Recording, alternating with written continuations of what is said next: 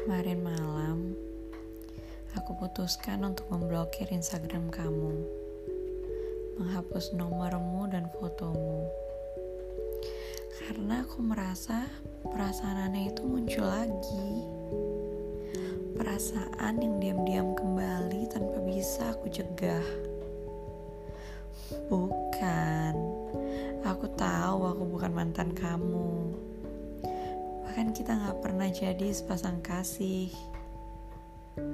Tapi kenapa kemarin semua itu begitu nyata? Maaf ya, tapi ini hanya caraku melindungi diri dari sakit yang gak ingin kulangi lagi.